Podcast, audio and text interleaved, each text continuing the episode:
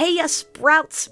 I sat down with the amazing violinist Rachel Barton Pine to talk about some neat projects she's been working on recently and also her love of the violin. Turns out she's always loved the violin.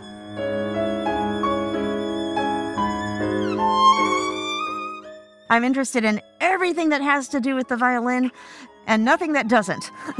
so I don't play any plucky instruments. I don't play any keyboard instruments. I don't play any world music instruments that are perpendicular to the ground. You know, only want to do things that are parallel to the ground. The only thing I want to do is play things that are like the violin, whether it's the medieval ancestor of the violin or the cousin of the violin, the 14 string viola d'amore, or, you know, the electric violin, or whatever it is, but it has to be about the violin. And I'm, I'm so hopeless that when my grandmother taught me to crochet when I was 10, I was already practicing seven hours a day and just obsessed by the violin. She thought, okay, here's an activity that has nothing to do with music and nothing to do with schoolwork. You know, she can just have a completely, you know, relaxed little hobby going on. Well, as soon as I figured out the mathematical principles of how shapes are created with the yarn, with the, the crochet process, I invented a pattern for a crocheted violin. And then that's all I ever made after that. True story. So embarrassing.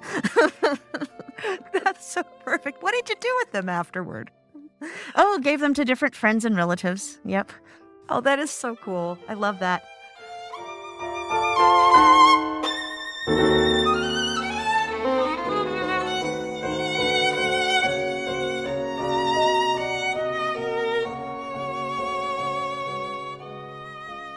Head over to our website to check out a playlist of some of Rachel's amazing violin playing, and also be sure to listen to our full episode with Rachel to learn even more about her and the amazing things she's doing.